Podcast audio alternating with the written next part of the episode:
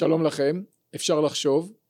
איתי היום כאן שותף בקרן הון סיכון א', דמות מרכזית בהייטק הישראלי שהוא גם מחבר ספרים, מייקל אייזנברג, תודה רבה לך שהסכמת לבוא. תודה הרב חיים. אני רוצה לשאול אותך קודם כל, מה קורה היום בהייטק? אני לא מבין גדול בהייטק, אני אבל קורא עיתונים. בחודשים האחרונים עם תום מגפת הקורונה בישראל אני רואה כל שלושה ימים ב, ב, בעיתונות, בעיקר הכלכלית, תמונות לא של מיליונרים חדשים מהייטק, של מיליארדרים חדשים בהייטק הישראלי. עלינו פה שלב? אז קודם כל אני לא קורא עיתונים, אני כן בשטח, ולא בטוח שאנחנו בתום הקורונה גם כן. אה, ובכל זאת, אה, בתקופת הקורונה, אה, הואצה הייטק עולמי והדיגיטיזציה של הכל. הקורונה הביא יותר משלוחים הביתה בהזמנות, הקורונה הביא יותר בנקאות דיגיטלית, הקורונה הביא יותר לוגיסטיקה דיגיטלית ורובוטים ומה לא. ובעקבות זה וגם בעקבות התבגרות ההייטק הישראלי לא רק שעברנו שלב, אנחנו לא start-up nation, אנחנו מה שאני קורא לו scale-up nation. חברות רב-לאומיות ומותגים בינלאומיים נבנים ממדינת ישראל והם חובקי עולם כבר. זה נכון בתחום התוכנה, זה נכון בתחומים קמעונאיים כמו ביטוח, זה נכון בתחומים אה, כמו אה, אה, עסקים קטנים, יש את וויקס, יש את מיליו ואחרים, וההייטק הישראלי פורח ברמה רב לאומית מפה מעיקר תל אביב. אני אגיד לך סוד, כשגייסנו את קרן א' הראשונה, באנו למשקיעים, ומאה אחוז מהמשקיעים שלנו הם מחוץ לארץ, וזה משקיעים מוסדיים גדולים, ובאנו להם ואמרנו ההצלחה שלנו תהיה חברות שוות מיליארדי דולרים עם דגל ישראל בקדמת הבניין. חברות שאפשר לזהות אותן עם ישראל אבל עם חובקי עולם ומותגים בינלאומיים. והצלחנו אתה אומר. אני אומר הצלחנו, הצלחת.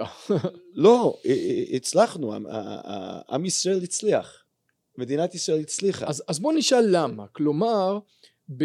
אני גדלתי במדינה בתור ילד, במדינה שהייתה נכשלת מבחינה כלכלית, שיצאה תפוזים, שאני מסמפת תפוזים, ויצאה בוץ מים המלח, ועוד כמה דברים, ובאופן כללי אה, הייתה גרעונית תמיד, עם מאזן סחר שלילי, וגם היום כשאני מסתכל על הכלכלה הישראלית, קשה לראות עוד ענף שאנחנו ממש מצטיינים בו, מלבד הייטק. מה קורה בתחום הזה שהופך אותו להצלחה כזאת גדולה בישראל? בעוד שום תחום אחר אנחנו לא מאוד מאוד בולטים. אז בואו נתחיל בשני דברים. אחד אה, כפי שמרק אנדריסן מי שהמציא את הדף דפן אמר פעם התוכנה אוכלת את הכל ואנחנו נחזור לזה תקף אבל אני חושב שהסוד אה, טמון במה שאמרת על התפוזים. אז בואו באמת נתחיל בתפוזים. אה, האו"ם בתחילת שנות החמישים כתבה שאי אפשר לאכלס בין הים לירדן יותר מ-800 אלף איש אם אני זוכר נכון כי אין מספיק מים. הנה גרים פה היום כמעט עשרה מיליון אנשים וכולם שותים אפשר לומר. לא רק זה מדינת ישראל הצעירה אה, יצאה מים כתומים. מה זה תפוז? זה מים כתום. יצאה מים כתומים אה, למדינות אחרות. איך זה קרה? כי אנחנו מצטיינים בלהפיק הרבה ממעט. בצורה יצירתית, בצורה חדשנית, אנחנו מפיקים המון מדבר מועט. אותו דבר כמעט נכון בכל תחום, רק שהמקום שזה הכי בא לידי ביטוי, ואני מדלג על שלבים בהיסטוריה שאפשר לדבר עליהם, בין אם זה אמל"ח שפיתחנו פה ועוד כל מיני דברים, אה, בהייטק כשהתחלנו עם האינטרנט זה היה פס לא רחב אלא פס מאוד מאוד מאוד צר וחברות בישראל כמו VocalTec, אנשים שכחו אותם ו-ICQ, המציאו את התקשורת בפס המאוד צר הזה, בין אם זה messaging ובין אם זה voice over IP, כן, קול שעולה על אה, תקשורת IP. והם הפיקו הרבה מהפס הצר הזה, ואותו דבר נכון באלף תחומים בהייטק. והיות והתוכנה אוכלת את העולם, והישראלי הוא יצירתי ויודע להפיק הרבה ממעט, במפגש הזה נוצר ההייטק הישראלי על כל תחומיה. לא רק זה, פעם אם היה לך מבטא ישראלי, מה שלי אין, היה לך קשה למכור בחוץ לארץ. למה יש לך מבטא, אתה לא מבין את השפה, אתה לא מבין את התרבות, והיית מגייס אמריקאי, או אנגלי, או צרפתי בשביל למכור. היום כל השיווק מתבצע באינטרנט לכמעט כל דבר. אה, קונים באמזון באינטרנט, קונים תוכנה באינטרנט. אף אחד לא יודע שיש לך מבטא כשאתה יושב מאחורי מחשב בתל אביב והוא קונה את התוכנה שלך, את הביטוח שלך שם. אז יש לנו יתרון, כי אנחנו יודעים להפיק הרבה מאוד לקוחות ממעט מאוד דאטה, הרבה מאוד לקוחות מהפס הזה מרחוק, ואין בעיה תרבותית. ולכן ההייטק הישראלי מאוד מצליח. זה קשור בעיניך גם לעובדה שההייטק זה התחום שיש בו הכי פחות רגולציה ממשלתית? כלומר אם אני רוצה לייצר גלידה אני צריך לעמוד בשורה ארוכה מאוד של תקנות של משרד הבריאות אפילו בשביל לייצר גלידה ביתית ולמכור לשכנים שלי. לעומת זאת אם אני רוצה להקים חברת סטארט-אפ בינלאומית אני שוכר משרד שם שם כמה לפטופים ואף אחד לא רוכב עליי. ככלל אה, נגיד אמירה כלכלית אה, אה, גדולה, יש אינפלציה היום. איפה יש אינפלציה היום? אין אינפלציה במקומות שאין בו רגולציה כמעט. זאת אומרת, המחירים של מוצרי חשמל למיניהם ברחבי העולם יורדות, כי יש תחרות וה, והכלכלה מתפתחת והדיגיטציה מתפתחת והכל מתפתח. אמזון הורידה מחירים בצורה דרמטית אה, לקמעונאים. איפה כן יש אינפלציה? כל מקום שיש ביורוקרטיה ממשלתית או צורך ברישיון ממשלתי, בין אם זה חינוך, בין אם זה בנייה, בין אם זה גלידה אולי, המקומות האלה שבו הביורוקרטיה גובה מחיר ומאיטה את ההתפתחות, יש אינפלציה. אה, לכן יותר קשה להצליח שם, כלכלית. אז ויש את... פחות תחרות גם כן. אתה יודע, עם כל המיליארדרים החדשים האלה מהייטק שאנחנו פוגשים השנה, אה, אתה אומר שאתה לא קורא עיתונות, אה, לשבחך אני כן רואה אנשי שמאל כלכלי כותבים בעיתונות כמה זה נורא כי זה מגדיל את האי שוויון. זה דבר שאני לא נבהל ממנו כי זה שאתה נהיה יותר עשיר לא עושה אותי יותר עני, לא, לא מפריע לי שיהיה מיליארדרים אדרבה שיהיה להם לתיאבון.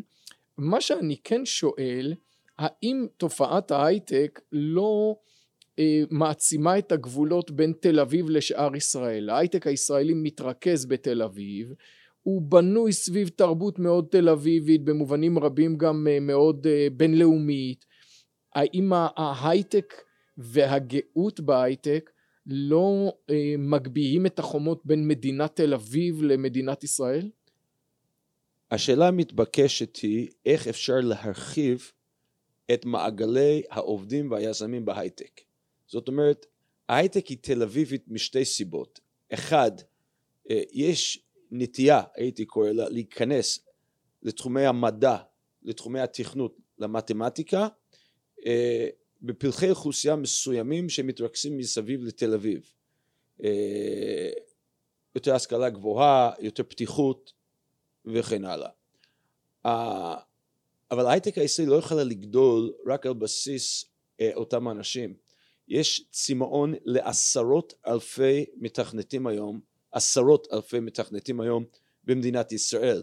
יש צורך להרחיב את ההיצע, אבל שוב זה חוזר מה ששאלת מקודם, למה אין יותר מתכנתים בישראל? כי אין תכנות מכיתה א' ברוב בתי ספר בארץ, כי אין מתמטיקה ברמה גבוהה ברוב בתי ספר בארץ כי זה נשלט על ידי משרד החינוך. אני חושב שיש לזה ביקוש, אין לזה היצע, אין לזה מספיק מורים. אז אה, זה דבר ראשון. הדבר השני הוא, אה, האם זה מגביה את החומות בין תל אביב נתחיל מזה שחלק מהאוכלוסייה, אפילו הדתית לאומית הייתי קורא לה, התנתקה מתל אביב ליהודה ושומרון בעשרות שנים האחרונות. והחרדית, אגב היה קהילה חרדית בתל אביב, התרכזה במקומות שלהם. ברגע שאין ערבוב אוכלוסיות, אז גם אנחנו מוצאים את זה בכלכלה אחר כך. ולכן אם אנחנו רוצים להרחיב את הברכה הזאת, שהיא ברכה מאוד מאוד גדולה, אה, לכלכלה הישראלית, ואגב לכל משפחה בישראל צריך להכניס יותר אנשים למשרות מכניסות וזה הייטק וזה הייטק למה, יש... למה באמת דתיים אני לא רואה אותם מספיק שם אני רואה את התמונות של השוב של המיליארדרים החדשים וסחטיין להם אני, אני לא חושב שאנחנו התלמידים שלי התלמידות שלי לא מספיק תורמים לזה אני לא רואה שם הרבה אנשים עם כיפה כשאני התחלתי אה, בעולם ההון סיכון בשנת 95 כמעט הייתי כיפה היחידה בכל מקום. אה, אני לא גאה בזה. אני, אה, באתי מארצות הברית, כן? אני חושב שיש אה, אתגר מאוד מאוד גדול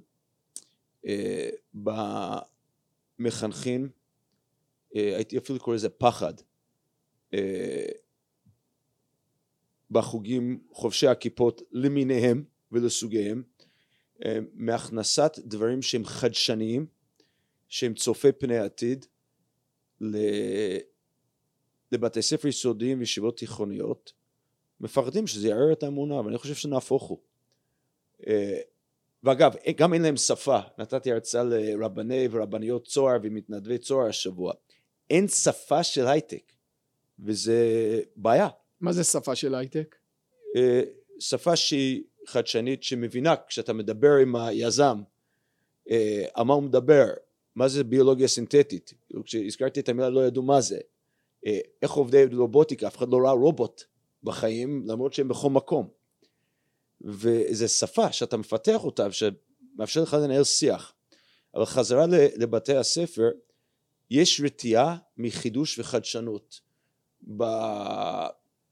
במקומות שבאים מהם המחנכים של רוב המסגרות הדתיות וזה בעיה. אני יש מורנו ורבנו הרב ליכטנשטיין פעם אמר לי אה, בשיחה על אה, נושא אחר שהדתיות ביסודה היא מתח מתמיד בין חדשנות לשמרנות. אני חושב שצריך לשנות קצת את הביטוי הזה, זה כנראה נכון, אבל, עובדתית, אבל אני חושב שאין נעשה, עם א', יותר טוב אה, לכל מסר באשר הוא מהטכנולוגיה. וצריך להעמיס את הערכים היהודיים שהם עתיקים וחשובים שהם עתיקים כשהם עוגן והם לא כזה פרוגרסיביים נעים ברוח אה, ורליטביסטים על גבי הטכנולוגיה ולהכניס את אותו רוח ואותם ערכים לתוך העולם הטכנולוגי אבל רוב המחנכים רואים בזה מתח ואני חושב שזה אתגר מאוד מאוד מאוד גדול. אני לא, הוא, אני לא הוא, לא בטוח הוא, שאתה צודק הוא, כי, כי טכנולוגיה... הוא נהיה יותר טוב, צריך להגיד את זה, הוא נהיה יותר טוב בוא נגיד בחמש שש שנים האחרונות אבל לא מספיק לטעמי. צריך להרחיב את הברכה. אני רואה את זה אחרת, כלומר כשאני נפגש עם מחנכים, טכנולוגיה היא אתגר מאוד קטן מבחינה רוחנית. כי טכנולוגיה היא רק טכנולוגיה, יש לה השלכות, השלכות כבירות, אבל ביסודו של דבר היא כלי ומכשיר וזה ברור לכולם. כלומר יש לאנשים רתיעה, אגב גם לי ולך, משינויים חדשניים במבנה המשפחה, אבל לא מחדשנות, מה אכפת למישהו עם ה... טלפון שלו יהיה קצת יותר משוכלל. אני, אני רואה פה אה, איזושהי בעיה של המחנכים הדתיים בכיוון אחר, וזה שספציפית בציונות הדתית, אפילו יותר מאצל החרדים, יש רתיעה מכסף, ומלדבר על כסף. ויש מין תרבות כזאת של תנועת נוער, ש, שיש עדיין בציונות הדתית, שכסף הוא דבר פסול ואנשים צריכים לעשות דברים אידיאליסטים ופה זה דורש איזושהי התבגרות בלהבין שבן אדם א' כסף הוא חלק מתנועה טבעית וברוכה של העולם וב' שהיום לעסוק בהייטק זה גם דבר ערכי, זאת עשייה שיש בה חלוציות והיא מקדמת את העולם והיא מקדמת את מדינת ישראל ואם בן אדם גם תוך כדי זה נהיה עמית זה גם בסדר גמור. אני אגיד משהו שמתפגע, אגב, על זה אני כותב את הספרים שלי, נכון. על ראשית שמות ויקרא. אני אגלה לך סוד, אברהם אבינו היה אדם עשיר, יצחק אבינו אדם עשיר, יעקב אבינו היה עשיר, אה, ירד מנכסיו, התעשר שוב פעם, לדעתי ירד מנכסיו שוב פעם, התעשר עוד פעם. יש על זה מחלוקת אה, מעניינת מאוד של הרמב"ן ואבן עזרא. כן. האם אה, האבות היו עשירים או עניים, ולמרות לא, ש... לא, לא, רק על יצחק. על יצחק, נכון, כן. נכון, ולמרות אבן עזרא פה בוא נגיד משקף גם את הביוגרפיה שלו, הוא היה איש עני מאוד. לכאורה באמת הרמב"ן צודק, באמת אתה כתבת שורה של ספרים רבי מכר ומצליחים כולם, חלקם תחת הכותרת עץ החיים והכסף, וחלקם תחת אה, שמות אחרים. אז קודם כל זה מרשים מאוד שאדם יזם הייטק כמוך מוצא גם את האנרגיה וגם את הזמן אה, לכתוב ספרים. אה, ו- ואתה באמת עומד על, על נקודה שכותבים רבים אה, ציינו שבנצרות בראשיתה אנחנו מוצאים הסתייגות מכסף כן? אנחנו מכירים בברית החדשה נקל לגמל לעבור בקוף המחט מאשר לעשיר להגיע למלכות שמיים. ואצלנו אנחנו מוצאים את האמירה שכל אבותינו היו עשירים שלושת האבות רבי מכבד עשירים כלומר להיות עשיר זה לא דבר רע.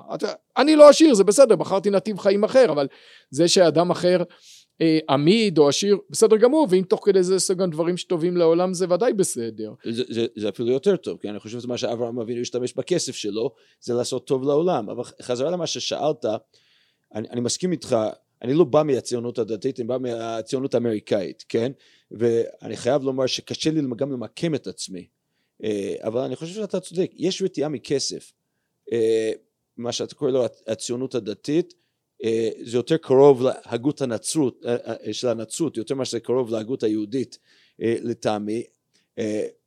גם בציבור החרדי אגב, צריך להגיד את זה, כן, על פת במלח תאכל, אני לא חושב שזה אידיאל, זה קורה ליחידי סגולה. ו... אבל אני לא חושב שזה הנושא. זה כן נושא, אבל לא כולם מתעשרים מההייטק. אנחנו רק קוראים על המתעשרים. רוב היזמים של ההייטק לא מחפשים כסף, אני אגיד לך סוד, 99% מהמצליחים בהייטק לא הקימו חברה או פיתחו משהו לעשות כסף. אני אקצין, 99.9%. אלא? הם ראו בעיה והבינו שטכנולוגיה זה הדרך לפתור את הבעיה. זה אנשים, הם יזמים אה, ביסודם, ויזם ביסודו רואה בעיה ואין לנפשו מנוחה. ואז הוא מחפש לתקן אותו באמצעות טכנולוגיה. זה מה שקורה בהייטק הישראלי, ואגב, אה, לטעמי ההבדל הגדול בין ההייטק התל אביבי, כי ההייטק אה, ממוקד בערים ספציפיות, וההייטק הסיליקון וואלי והסן פרנסיסקו, עמק הסיליקון, הוא בערכיות שבה. המילה ערכית אה, חוזרת כחוט השדרה אה, בין כל היזמים כמעט שאני מכיר בתל אביב. זה נושא, זה מהווה נושא, כי אנחנו לא בכלכלה תעשייתית, כלכלה תעשייתית הקמת מפעל, יש מכונה. המכונה עובדת, והיא עובדת בסקייל, אז היא מוציאה יותר כסף. מי המפעל של ההייטק? או מה המפעל של ההייטק? מידע. המוח. המוח. לכל מוח יש לב. ואם אני רוצה להביא את המוחות הכי טובים, אני צריך לדבר ללב של הבן אדם. ואנשים עדיין היום, עוד יותר היום, המניע העיקרי שלהם זה ערכיות. ולכן אני יכול להביא מישהו לחברה שלנו כמו למונייד שמשנה את שוק הביטוח והופך אותו ליותר ערכי אגב ויותר רווחי על הדרך. אה, חברה שלנו healthy.io שאם נשים שומעות אותנו ועושות בדיקות שתן בבית עם המצלמה והמקל, מצלמה בטלפון והמקל זה פיתוח ישראלי.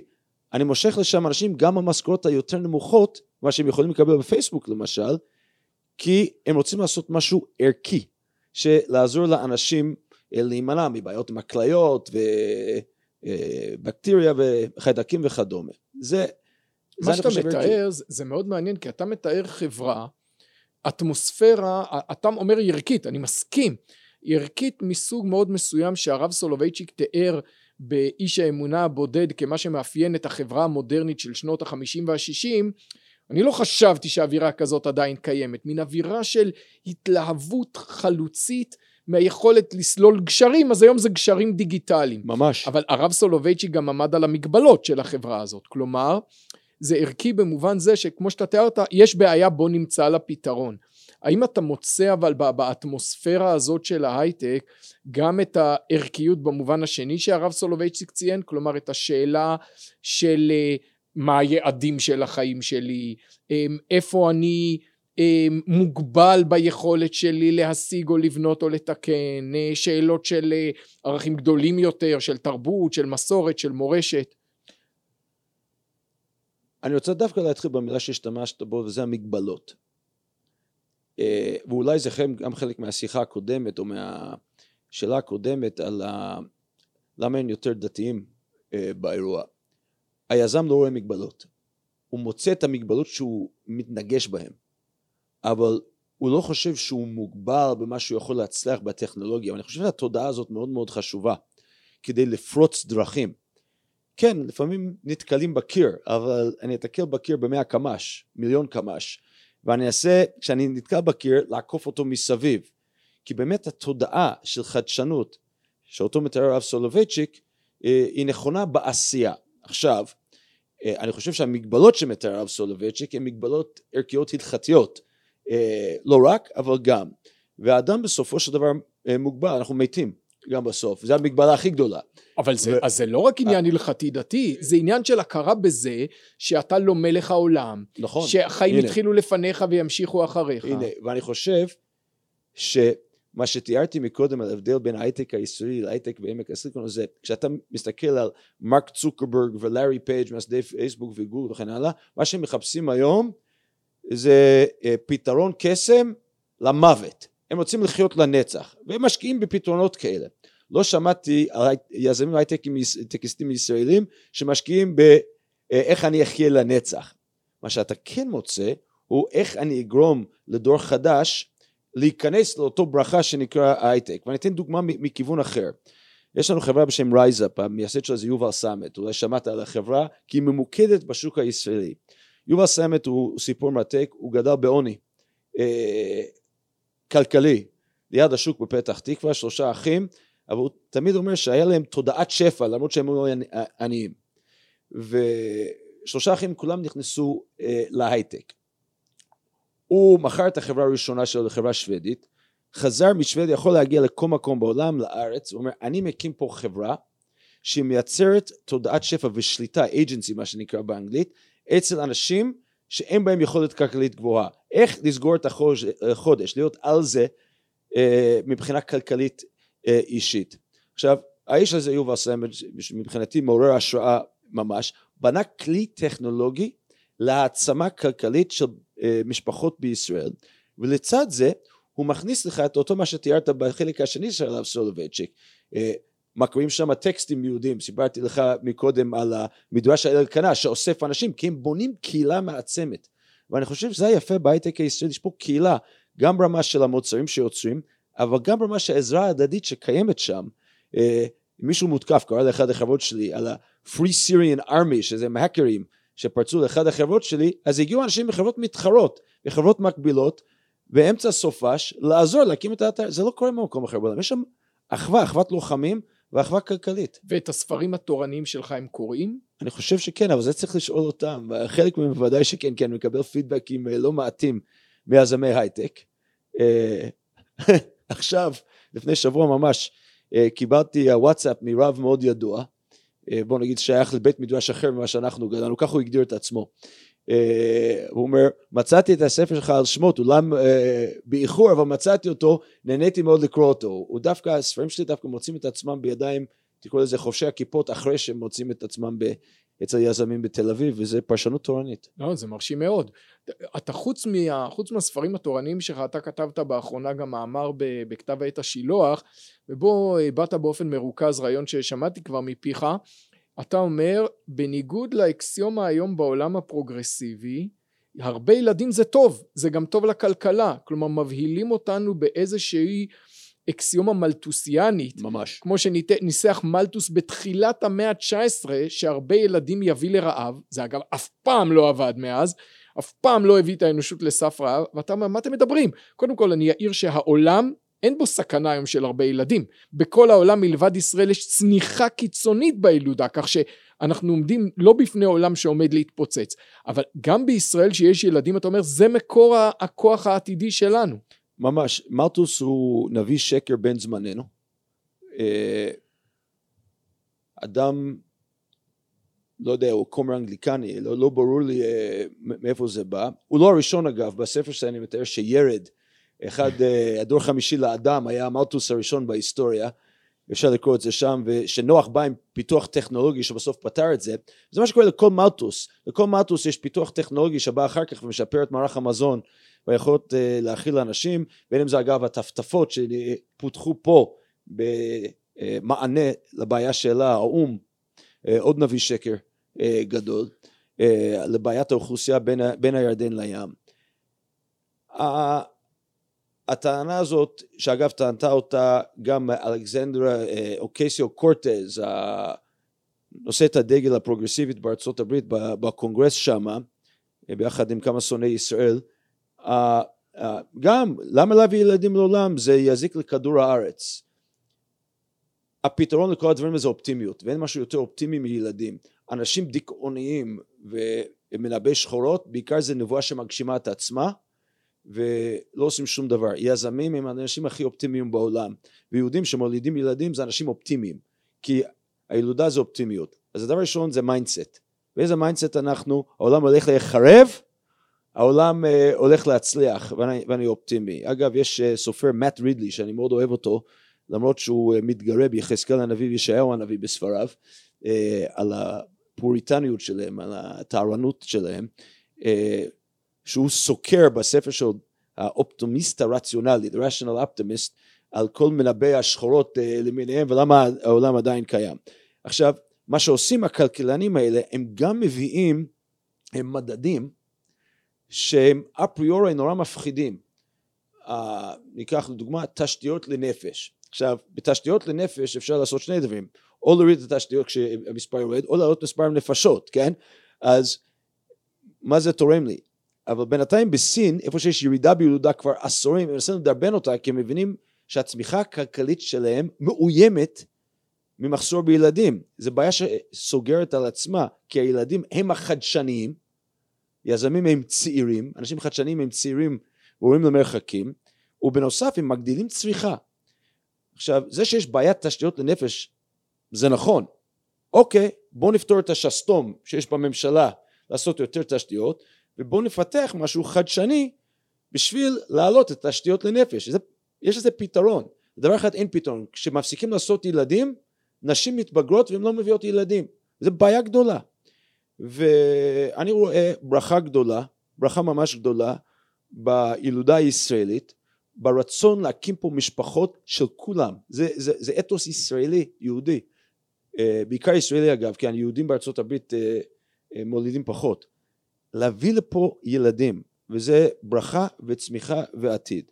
יש בעיה בחינוך אולי, לא מספיק, הפריון לא מספיק גבוה בחלק מהמגזרים, בסדר, צריך חינוך. היום פה אתה מדבר על עבודה. כן, כן, יש פה עבודה, אפשר לעשות אותו, לא צריך להתייאש ממנה. ונדל"ן, יהיה מקום לכולם לגור? אמרתי מקודם שיש אינפלציה בכל דבר שקשור לממשלה, אה, שיש בו רגולציה. אין משהו מיותר רגולציה בעולם הבנייה במדינת ישראל. אבל לא רק זה, אה, הם מסתתרים מאחורי הרגולציה. בואו בוא נתאר כמה פעולות פשוטות שניתן לעשות אה, בנדל"ן.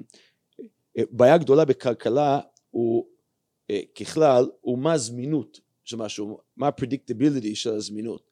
אה, במחלוקת ידועה בין האוצר פעם למשרד ראש הממשלה אמרו לא נבנה רכבת כי אין שם תנועה זה היה בין עכו לכרמיאל כן? אחר כך מישהו שכנע אותם יוג'ין קנדל שכנע אותם תבנו רכבת יגיעו אנשים בנו רכבת עם זמינות באו אנשים עכשיו אותו דבר נכון בנדל"ן אני לא יודע כמה זמן לוקח להנפיק היתר בנייה זה מטריף את הדעת. עכשיו אם היינו מכניסים אה, לוז קבוע לאירוע הזה שנקרא היתר בנייה ומקצרים אותו לארבעה חודשים כפי שמצליחים לעשות בלונדון ואם בלונדון מצליחים לעשות את זה אין סיבה שלא נצליח לעשות אותו פה אזי יהיה יותר בנייה. אה, אני אתן לך עוד דוגמה מטורפת. פה יש שיגעון של חנייה כן? צריך לבנות כל בניין עם חניה אחת שתי חניות, אה, חניות אה, לבן אדם. עכשיו ואחר כך מתפעלים למה הכבישים כל כך סתומים. דונלד שופ פרופסור ב-UCLA עשה מחקר מאוד מאוד פשוט הוא, הוא נכון שבעתיים בארץ, אה, שהחניונים, בעיקר התת-קרקעיים, מגדילים את עלות הדירה ב-22 אחוז, לדעתי פה זה יותר, כי כל פעם שאתה חופר פה מישהו חופר לך בראש גם. אז אה, בוא נבנה מגדלים מאוד גבוהים ליד תחנות רכבת, לא נבנה שם חניונים, יהיה פחות רכבים, אנשים יקחו אה, תחבורה ציבורית, יכריחו אותם להעלות את הזמינות של התחבורה הציבורית, ובעל ציון גואל גם הורדנו את ה...